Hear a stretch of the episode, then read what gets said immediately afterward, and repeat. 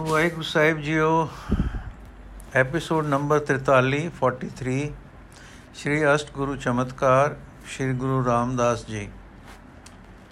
ਸਾਖੀ ਨੰਬਰ 9 ਪੂਰਨ ਥਾਲ ਕਟਾਇਆ, ਪੂਰਨ ਤਾਲ ਕਟਾਇਆ। ਇਸ ਤੋਂ ਪਿੱਛੋਂ ਤਾਲ ਦੀ ਸੇਵਾ ਹੁਣ ਬੜੇ ਜ਼ੋਰਾਂ ਨਾਲ ਆਰੰਭ ਹੋਈ। ਇਥੋਂ ਤਾਈ ਕਿ ਸਰੋਵਰ ਸਾਰਾ ਖੁੱਦ ਗਿਆ। ਇਸ ਗੱਲ ਦੀ ਉਗਾਈ ਭਾਈ ਗੁਰਦਾਸ ਜੀ ਤੋਂ ਮਿਲਦੀ ਹੈ, ਜੋ ਲਿਖਦੇ ਹਨ ਦਿਚੇ ਪੂਰਬ ਦੇਵਣਾ, ਜਿਸ ਦੀ ਵਸਤ ਸੈ ਘਰ ਆਵੇ। ਬੈਠਾ ਸੋਢੀ ਪਾਤਸ਼ਾਹ ਰਾਮਦਾਸ ਸਤਿਗੁਰੂ ਕਹਾਵੇ। ਪੂਰਨ ਤਾਲ ਖਟਾਇਆ, ਅੰਮ੍ਰਿਤਸਰ ਵਿੱਚ ਜੋਤ ਜਗਾਵੇ। ਉਲਟਾ ਖੇਲ ਖਸਮ ਦਾ ਉਲਟੀ ਗੰਗ ਸਮੁੰਦਰ ਸਮਾਵੇ। ਦਿੱਤਾ ਲਈਏ ਆਪਣਾ ਅਣ ਦਿੱਤਾ ਕਿਛ ਹੱਥ ਨ ਆਵੇ। ਫਿਰ ਆਈ ਘਰ ਅਰਜਣੈ, ਪੁੱਤ ਸੰਸਾਰੀ ਗੁਰੂ ਕਹਾਵੇ। ਜਾਣ ਨ ਦੇਸਾ ਸੋਢਿਓ, ਹੋਰ ਅਜਰ ਨ ਜਰਿਆ ਜਾਵੇ। ਘਰ ਹੀ ਕੀਵਤ ਘਰੇ ਰਹਾਵੇ, ਘਰ ਹੀ ਕੀਵਤ ਘਰੇ ਰਹਾਵੇ। ਇਸ ਪੜੀ ਪੌੜੀ ਨੂੰ ਗੋਖਿਆਂ ਸਮਝ ਪੈਂਦੀ ਹੈ ਕਿ ਤਾਲ ਪੂਰਾ ਪੂਰਾ ਖੁੱਦ ਗਿਆ ਸੀ ਤੇ ਤਾਲ ਦੇ ਵਿਚਕਾਰੇ ਥੜੇ ਵਾਂਗੂ ਜਗ੍ਹਾ ਤੇ ਉਸ ਤੱਕ ਰਸਤਾ ਰੱਖ ਲਿਆ ਗਿਆ ਸੀ। ਕਿਉਂਕਿ ਤਦੋਂ ਅੰਮ੍ਰਿਤਸਰ ਇਸ ਸਰੋਵਰ ਦਾ ਨਾਮ ਸੀ, ਸ਼ਹਿਰ ਦਾ ਨਾਮ ਨਹੀਂ ਸੀ। ਇਸ ਤਾਲ ਵਿੱਚ ਜੋਤ ਜਗਾਉਣ ਦਾ ਮਤਲਬ ਹੈ ਕਿ ਇਸ ਦੇ ਵਿੱਚ ਬੈਠ ਕੇ ਆਪ ਸਤਸੰਗ ਲਾਉਂਦੇ ਸਨ। ਜਿੱਥੇ ਹੁਣ ਹਰੀ ਮੰਦਰ ਹੈ, ਇੱਥੇ ਸ੍ਰੀ ਗੁਰੂ ਰਾਮਦਾਸ ਜੀ ਨੇ ਚਾਹੋ ਇੱਕ ਸੋਹਣਾ ਮੰਡਪ, ਚਾਹੋ ਆਰਜ਼ੀ ਮੰਦਰ ਸਾਜ ਲਿਆ ਸੀ। ਉੱਥੇ ਦੀਵਾਨ ਸਜਦੇ ਤੇ ਕਥਾ ਕੀਰਤਨ ਸਤਸੰਗ ਹੁੰਦੇ ਸਨ। ਨਿਰੇ ਜਲ ਵਿੱਚ ਤਾਂ ਬੈਠ ਕੇ ਜੋਤ ਨਹੀਂ ਜਗਾਈ ਜਾਂਦੀ। ਜੋ ਨਗਰੀ ਵਸਾਈ ਤੇ ਵਸਾਈ ਜਾ ਰਹੀ ਸੀ, ਉਸ ਦਾ ਨਾਮ ਗੁਰੂ ਕਾ ਚੱਕ ਤੇ ਰਾਮਦਾਸਪੁਰਾ ਤਦੋਂ ਲੈਂਦੇ ਸਨ ਅਤੇ ਅੰਮ੍ਰਿਤਸਰ ਤੇ ਰਾਮਦਾਸ ਸਰ ਸਰੋਵਰ ਦਾ ਨਾਮ ਸੀ। ਯਥ, ਯਥਾ। ਵਸਤੀ ਸਗਨ ਅਪਾਰ ਅਨੂਪ ਰਾਮਦਾਸਪੁਰ, ਹਰਿਆ ਨਾਨਕ ਕਸਮਲ ਜਾਏ ਨਾਈ ਹੈ ਰਾਮਦਾਸ ਸਰ। ਸੋ ਗੁਰੂ ਅਰਜਨ ਅਰਜਨ ਦੇਵ ਜੀ ਨੇ ਖੁਦ ਅਨੂਪ ਰਾਮਦਾਸਪੁਰ ਅਤੇ ਰਾਮਦਾਸ ਸਰ ਆਖਿਆ ਹੈ। ਸਾਖੀ ਨੰਬਰ 10 ਬਾਬਾ ਸ਼੍ਰੀ ਚੰਦ ਜੀ। ਸ਼੍ਰੀ ਗੁਰੂ ਨਾਨਕ ਦੇਵ ਜੀ ਦੇ ਮਗਰੋਂ ਦੋ ਗੁਰੂ ਸਾਹਿਬ ਸੱਚਖੰਡ ਪਿਆਨੇ ਕਰ ਚੁੱਕੇ ਹਨ। ਹੁਣ ਚੌਥੇ ਸਾਹਿਬ ਗੱਦੀ ਪਰ ਹਨ, ਵਿੱਚ ਦੋ ਗੁਰੂ ਸਾਹਿਬਾਂ ਦਾ ਸਮਾਂ ਲੰਘ ਚੁੱਕਾ ਹੈ। ਸ਼੍ਰੀ ਗੁਰੂ ਨਾਨਕ ਦੇਵ ਜੀ ਦੇ ਵੱਡੇ ਸਾਹਿਬਜ਼ਾਦੇ ਸ਼੍ਰੀ ਚੰਦ ਜੀ ਨੇ ਵਿਚਾਰ ਕੀਤੀ ਕਿ ਚਲੋ ਸ਼੍ਰੀ ਗੁਰੂ ਰਾਮਦਾਸ ਜੀ ਦੇ ਦਰਸ਼ਨ ਕਰੀਏ, ਜੋ ਹੁਣ ਪਿਤਾ ਗੁਰੂ ਜੀ ਦੀ ਚੌਥੀ ਥਾਵੇਂ ਗੱਦੀ ਨਸ਼ੀਰ ਹੋਏ ਹਨ ਤੇ ਉਹਨਾਂ ਦੀ ਕੀਤੀ ਆਗਿਆ ਅਨੁਸਾਰ ਹੁਣ ਆਪ ਨੇ ਅੰਮ੍ਰਿਤ ਸਰੋਵਰ ਖੁਣ ਲਿੱਤਾ ਹੈ ਤੇ ਰੌਣਕਾਂ ਲੱਗ ਰਹੀਆਂ ਹਨ। ਸੋ ਆਪ ਜੀ ਰਾਮਦਾਸਪੁਰ ਆਏ, ਸ੍ਰੀ ਗੁਰੂ ਜੀ ਨੇ ਆਪਣੇ ਪਰ ਪਿਤਾ ਮਾਂ ਗੁਰੂ ਦੇ ਸਾਹਿਬਜ਼ਾਦੇ ਜਾਣ ਕੇ ਅੱਗੋਂ ਆਦਰ ਨਾਲ ਲੈ ਆਂਦਾ ਤੇ ਸੋਹਣੇ ਘਰ ਵਿੱਚ ਨਿਵਾਸ ਦਿੱਤਾ। ਲੋਂਡੇ ਪੈਰ ਜਦ ਦੀਵਾਨ ਸਜਿਆ, ਰਬਾਬੀਆਂ ਨੇ ਆ ਕੇ ਕੀਰਤਨ ਕੀਤਾ। ਆਨੰਦ ਮੰਗਲ ਚਾਰ ਹੋਏ। ਸ਼੍ਰੀ ਚੰਦ ਜੀ ਦੀ ਕੰਨੀ ਵੀ ਦੂਸਰੀ, ਤੀਸਰੀ, ਚੌਥੀ ਪਾਤਸ਼ਾਹੀ ਦੇ ਸ਼ਬਦ ਪਏ। ਤਦ ਗਦਗਦ ਹੋ ਗਏ ਕਿ ਮੇਰੇ ਪਿਤਾ ਜੀ ਦੇ ਚੁਣੇ ਨਿਵਾਜ਼ੇ ਤੇ ਦਾਤਾ ਨਾਲ ਵਰੋਸਾਏ ਗੱਦੀ ਨਸ਼ੀਨ। ਬਾਣੀ ਵੀ ਮੇਰੇ ਹੀ ਪਿਤਾ ਵਰਗੀ ਇਲਾਹੀ ਰੰਗ ਰੰਗੀ ਉਚਾਰਦੇ ਰਹੇ ਹਨ। ਖੁਸ਼ ਹੋਏ ਕਿ ਪਿਤਾ ਜੀ ਜੋ ਕੁਝ ਕਰ ਗਏ ਸਨ, ਇਹ ਉਹ ਠੀਕ ਸੀ। ਫਿਰ ਵੀ ਵਿੱਚ ਆਈ ਕਿ ਸਾਰੀ ਗਰੀਬੀ ਗੁਰੂ ਨਾਨਕ ਸਾਹਿਬ ਵਿੱਚ ਸੀ। ਦੇਖੀਏ ਉਹ ਸ਼ੈ ਇਸ ਚੌਥੇ ਗਤੀ ਨਸ਼ੀਨ ਵਿੱਚ ਹੈ ਕਿ ਨਹੀਂ। ਤਦ ਬਿਲਾਸ ਨਾਲ ਪੁੱਛਣ ਲੱਗੇ, ਸੁਣਾਓ ਜਿਉ ਜੀ, ਦਾੜਾ ਐਨਾ ਦਾੜਾ ਕਿਉਂ ਇਤਨਾ ਲੰਮਾ ਕੀਤਾ ਨੇ? ਤਾਂ ਨਿਮਰਤਾ ਦੇ ਰੂਪ ਸ੍ਰੀ ਗੁਰੂ ਰਾਮਦਾਸ ਜੀ ਬੋਲੇ, ਆਪ ਜੈਸੇ ਸਤਪੁਰਖਾਂ ਦੇ ਚਰਨ ਝਾੜਨੇ ਵਾਸਤੇ। ਇਹ ਸੁਣਦੇ ਸ੍ਰੀ ਚੰਦ ਜੀ ਨੇ ਆਖਿਆ, ਧਨ ਹੋ ਆਪ, ਧਨ ਹੋ। ਤੁਸੀਂ ਪਿਤਾ ਗੁਰੂ ਦੀ ਗੁਰਗਾਦੀ ਦੇ ਸਹਿਯੋਗ ਗੁਰੂ ਹੋ। ਹਾਂ, ਇਹੋ ਕਮਾਲ ਸ੍ਰੀ ਗੁਰੂ ਅੰਗਦ ਦੇਵ ਜੀ ਵਿੱਚ ਸੀ, ਇਹੋ ਤੁਸਾਂ ਵਿੱਚ ਹੈ। ਇਸੇ ਕਮਾਲ ਨਾਲ ਸੁਸ਼ੋਭਤ ਹੋਏ ਹੋ। ਤੁਸੀਂ ਠੀਕ ਗੁਰੂ ਹੋ, ਤੁਸੀਂ ਧਨ ਹੋ, ਤੁਹਾਡੀ ਸਿੱਖੀ ਧਨ ਹੈ। ਜੈਸੇ ਕਿ ਲਿਖਿਆ ਹੈ ਕਿ ਸ਼੍ਰੀ ਚੰਦ ਜੀ ਬੋਲੇ, ਤੁਮਰੀ ਮਹਿਮਾ ਅਧਿਕ ਹੈ ਕਈਏ ਕਾਹੇ ਬਨਾਏ? ਤੁਮਰੇ ਸਰ ਮੈਂ ਜੋ ਮਜੈ ਪਾਪੀ ਵੀ ਗਤ ਪਾਏ। ਜਦ ਬਾਬਾ ਸ਼੍ਰੀ ਚੰਦ ਜੀ ਵਿਦਾ ਹੋਏ ਤਾਂ ਸ੍ਰੀ ਗੁਰੂ ਜੀ ਨੇ ਗੁਰੂ ਨਾਨਕ ਦੇਵ ਜੀ ਦੇ ਸਾਹਿਬਜ਼ਾਦੇ ਤੇ ਗੁਰੂ ਘਰ ਨਾਲ ਮਿਲਾਪ ਵਿੱਚ ਹੋ ਗਏ। ਬਜ਼ੁਰਗ ਸਤਪੁਰਖ ਸਮਝ ਕੇ ਹੋਰ ਸਤਕਾਰ ਕੀਤਾ ਤੇ ਇੱਕ ਘੋੜਾ ਤੇ 500 ਰੁਪਇਆ ਵੀ ਦਿੱਤਾ। ਸ਼੍ਰੀ ਚੰਦ ਜੀ ਅਸੀਸਾਂ ਦਿੰਦੇ ਕਰਤਾਰਪੁਰ ਨੂੰ ਪਧਾਰ ਗਏ। ਸਾਖੀ ਨੰਬਰ 11 ਅੰਮ੍ਰਿਤ ਸਰੋਵਰ। ਜਾਪਦਾ ਹੈ ਕਿ ਇਸ ਸਮੇਂ ਲਗਭਗ ਸਰੋਵਰ ਦੀ ਖੰਡਨਾ ਹੋ ਗਈ ਸੀ। ਚਾਹੋ ਸਾਰਾ ਸਰੋਵਰ ਕੱਚਾ ਸੀ, ਜੈਸਾ ਕਿ ਪਿੱਛੇ ਭਾਈ ਗੁਰਦਾਸ ਜੀ ਦੇ ਵਾਕ ਤੋਂ ਦੱਸ ਆਏ ਹਾਂ ਕਿ ਸਰੋਵਰ ਪੂਰਨ ਖਟਿਆ ਜਾ ਚੁੱਕਾ ਸੀ ਤੇ ਵਿਚਾਲੇ ਸਰੋਵਰ ਅੰਮ੍ਰਿਤ ਸਰੋਵਰ ਦੇ ਜੋਤਾਂ ਜਗਾਈਆਂ ਸਨ। ਸੋ ਸਹੀ ਹੁੰਦਾ ਹੈ ਕਿ ਹਰ ਮੰਦਰ ਵਾਲੀ ਥਾਂ ਥੜੇ ਵਾਂਗੂ ਸਰੋਵਰ ਦੇ ਵਿਚਕਾਰ ਸੀ ਤੇ ਰਸਤਾ ਅਜੇ ਉਵੇਂ ਨਿਗਰ ਜਿਮੀ ਦਾ ਹੀ ਸੀ, ਪੁਲ ਦੀ ਸ਼ਕਲ ਨਾ ਸੀ। ਥੜਾ ਜਾਂ ਤਾਂ ਕਨਾਤਾਂ ਤੇ ਸ਼ਾਮਿਆਨਿਆਂ ਨਾਲ ਕੀਰਤਨ ਤੇ ਦੀਵਾਨ ਲਈ ਵਰਤੀ ਵਰਤੀ ਦਾ ਸੀ ਜਾਂ ਕੋਈ ਮੰਡਪ ਦੀ ਸ਼ਕਲ ਦਾ ਆਰਜ਼ੀ ਸਾਇਦਾਰ ਤੇ ਸੁਹਾਵਣਾ ਮਕਾਨ ਸੀ ਜਿੱਥੇ ਦੀਵਾਨ ਸਜਦੇ ਸਨ ਤੇ ਸ੍ਰੀ ਗੁਰੂ ਜੀ ਆਪ ਬਿਰਾਜਦੇ ਸਨ। ਜੇ ਸਰੋਵਰ ਨਾ ਪੂਰਾ ਖਣ ਗਿਆ ਹੁੰਦਾ ਤੇ ਜਲ ਪੂਰਤ ਨਾ ਹੁੰਦਾ ਤਾਂ ਸ੍ਰੀ ਚੰਦ ਜੀ ਇਹ ਵਰ ਕਿਕੂ ਦਿੰਦੇ, ਤੁਮਰੇ ਸਰ ਮੈਂ ਜੋ ਮਜੈ ਪਾਪੀ ਵੀ ਗਤ ਪਾਏ ਬਟਾਂ ਦੇ ਸਵਈਆਂ ਵਿੱਚ ਵੀ ਇਸ ਪ੍ਰਕਾਰ ਦੇ ਵਾਕ ਆਉਂਦੇ ਹਨ, ਰਾਮਦਾਸ ਸਰ ਅਬਰ ਭਰੇ, ਅੰਮ੍ਰਿਤ ਸਰੋਵਰ ਸਦ ਭਰਿਆ। ਇਹਨਾਂ ਸਵਈਆਂ ਵਿੱਚ ਅੰਮ੍ਰਿਤ ਤੇ ਸਰੋਵਰ ਆਦ ਪਦ ਚਾਹੇ ਅੰਤਰੀਵ ਅਰਥਾਂ ਵਾਲੇ ਹਨ, ਪਰ ਸੰਭਾਵਨਾ ਹੁੰਦੀ ਹੈ ਕਿ ਅੰਮ੍ਰਿਤ ਸਦ ਦੇ ਪ੍ਰਤੱਖ ਰੂਪ ਤੋਂ ਭਟ ਜਨ ਦੁਨਿਆਤਮਕ ਇਸ਼ਾਰੇ ਆਪਣੇ ਸਵਈਆਂ ਵਿੱਚ ਕਰਨੇ ਲਈ ਪ੍ਰੇਰਿਤ ਹੁੰਦੇ ਹਨ। ਤਵਾਰੀ ਖਾਲਸਾ ਵਾਲੇ ਜੀਓ ਤਾਂ ਇਹ ਵੀ ਲਿਖਦੇ ਹਨ ਕਿ 5 ਹਾੜ 1635 ਨੂੰ ਸ੍ਰੀ ਗੁਰੂ ਰਾਮਦਾਸ ਜੀ ਨੇ ਪੱਕੀਆਂ ਇੱਟਾਂ ਤਾਲ ਕਿਨਾਰੇ ਸਟਵਾ ਕੇ ਤਾਲ ਪੱਕਾ ਕਰਨੇ ਦਾ ਆਰੰਭ ਕਰ ਦਿੱਤਾ ਸੀ।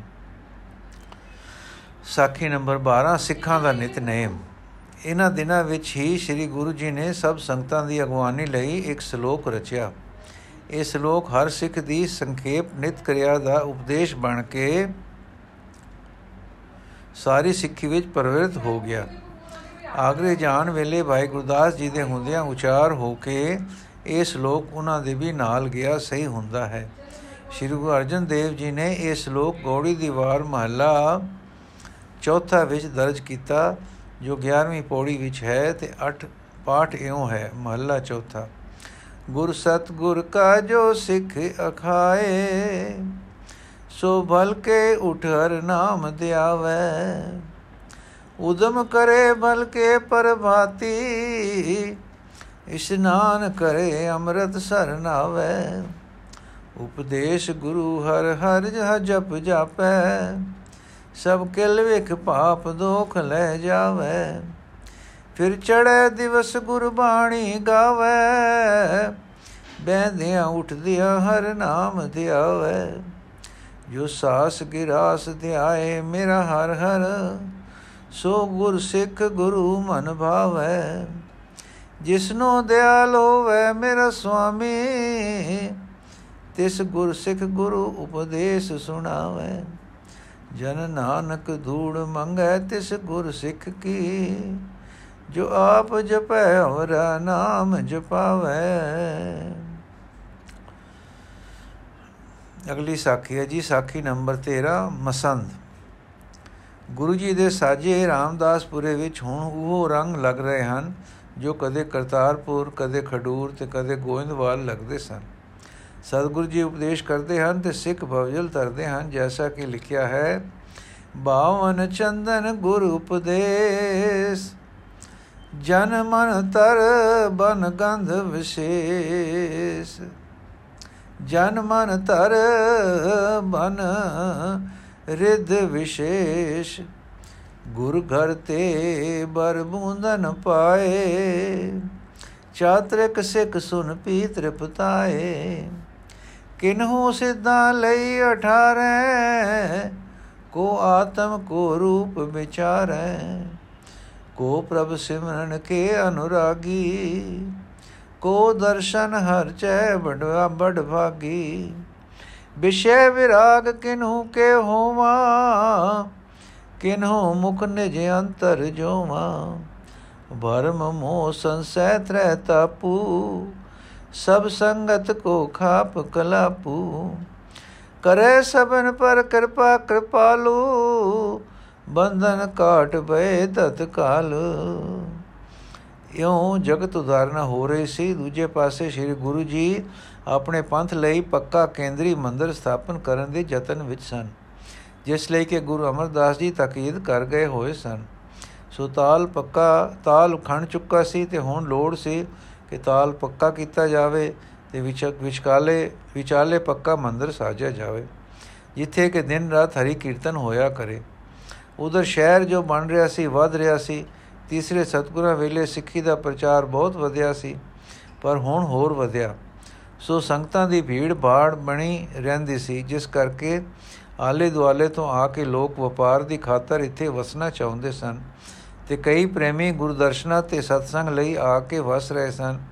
ਸੋ ਹਰ ਪਾਸਿਓਂ ਪਦਾਰਥ ਦੀ ਲੋੜ ਵੱਧ ਰਹੀ ਸੀ। ਸ੍ਰੀ ਗੁਰੂ ਰਾਮਦਾਸ ਜੀ ਦਾ ਮਾਇਆ ਨਾਲ ਇਹ ਵਰਤਾਰਾ ਸੀ ਕਿ ਆਈ ਨੂੰ ਸਫਲ ਕਰਨਾ ਹੈ। ਤੇ ਪਰਉਪਕਾਰ ਤੇ ਖਰਚਣਾ ਹੈ। ਆਪਣੇ ਲਈ ਇਸ ਨਾਲ ਕੋਈ ਨਿਉ ਨਹੀਂ ਲਾਉਣਾ। ਸਭ ਤੋਂ ਵੱਡੀ ਸਫਲਤਾ ਰੋਜ਼ ਦੀ ਲੰਗਰ ਪਰ ਹੁੰਦੀ ਸੀ, ਜਿੱਥੇ ਹਰ ਵਰਣ ਤੇ ਹਰ ਜਾਤੀ ਤੇ ਹਰ ਲੋੜਵੰਦ ਨੂੰ ਅੰਨ ਮਿਲਦਾ ਸੀ। ਹੁਣ ਹੋਰ ਖਰਚ ਹਰ ਮੰਦਰ, ਅੰਮ੍ਰਿਤਸਰ ਸਰੋਵਰ ਲਈ ਵੱਧ ਵੱਧ ਪਿਆ। ਇਸ ਲਈ ਸ੍ਰੀ ਗੁਰੂ ਜੀ ਨੇ ਮਸੰਦਾਂ ਦੀ ਥਾਪਨਾ ਕੀਤੀ।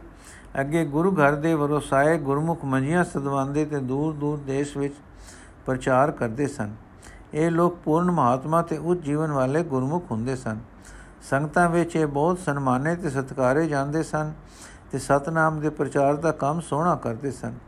ਮਸੰਦਾਂ ਦੇ ਸਪੁਰਦ ਇਹ ਕੰਮ ਹੋਇਆ ਕਿ ਉਹ ਜਗ੍ਹਾ ਜਗ੍ਹਾ ਸਮੇਂ-ਸਮੇਂ ਜਾਣ ਤੇ ਜੋ ਮਾਇਆ ਪ੍ਰੇਮੀਆਂ ਨੇ ਆਪਣੀ ਖੁਸ਼ੀ ਨਾਲ ਦਸਵੰਦ ਦੀ ਕੱਢ ਕੇ ਪਾਸ ਰੱਖੀ ਹੋਈ ਹੈ ਜਾਂ ਕਿਸੇ ਸਥਾਨਕ ਮੁਖੀ ਪਾਸ ਜਮ੍ਹਾਂ ਕੀਤੀ ਹੋਈ ਹੈ ਜਾਂ ਜੋ ਮੰਜੀਆਂ ਵਾਲਿਆਂ ਪਾਸ ਦੇਣ ਲਈ ਪਈ ਹੈ, ਲੈ ਆਇਆ ਕਰਨ ਤੇ ਉਹ ਮਾਇਆ ਹਰੀ ਮੰਦਰ ਤਾਲ ਤੇ ਪਰ ਸਵਾਰਤ ਦੇ ਹੋਰ ਕੰਮਾਂ ਤੇ ਲੱਗਿਆ ਕਰੇ। ਮਸੰਦ ਪਰ ਫਾਰਸੀ ਦੇ ਪਦ ਮਸਨਤ ਤੋਂ ਬੋਲਚਾਲ ਵਿੱਚ ਆਇਆ ਹੈ। ਮੁਗਲ ਵੱਡੇ ਅਫਸਰ ਸਨ। ਪਾਦਸ਼ਾਹ ਨੂੰ ਮਸਨਦ ਦੇ ਆਲੀ ਕਹਿੰਦੇ ਸਨ ਤੇ ਕਈ ਵੇਰ ਸੂਬੇਦਾਰ ਆਦ ਵੀ ਇਹੋ ਕਹੇ ਜਾਂਦੇ ਸਨ।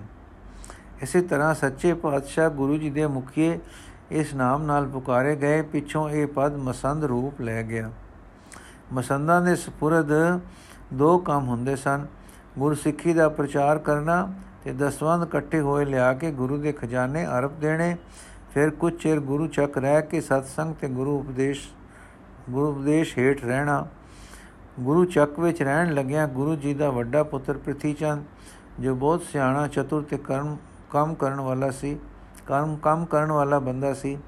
ਸਾਰੇ ਕਾਰ ਵਿਹਾਰ ਟੋਣ ਲੱਗ ਪਿਆ ਸੀ ਤੇ ਇਹ ਮਸੰਦ ਪ੍ਰਣਾਲੀ ਤੇ ਮਾਇਆ ਸੰਭਾਲਣ ਦਾ ਕਾਰਜ ਵੀ ਉਹ ਕਰਦਾ ਸੀ।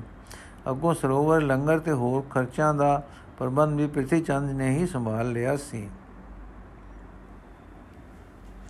ਅਗਲੀ ਸਾਖੀ ਸਹਿ ਜੀ, ਸਾਖੀ ਨੰਬਰ 14 ਸ਼ੋਮਾ ਸ਼ਾ ਤਵਾਰੀ ਖਾਲਸਾ ਵਿੱਚ ਲਿਖਿਆ ਹੈ ਕਿ ਇੱਕ ਸਮੇਂ, ਇੱਕ ਸੋਮਾ ਸਾਹਮਣੇ ਸਿੱਖ ਜਾਤ ਦਾ ਅਰੋੜ ਬੰਸੀ ਜੇਲਮ ਦੇ ਰਹਿਣ ਵਾਲਾ ਗੁਰੂ ਕੇ ਚੱਕ ਆ ਰਿਹਾ।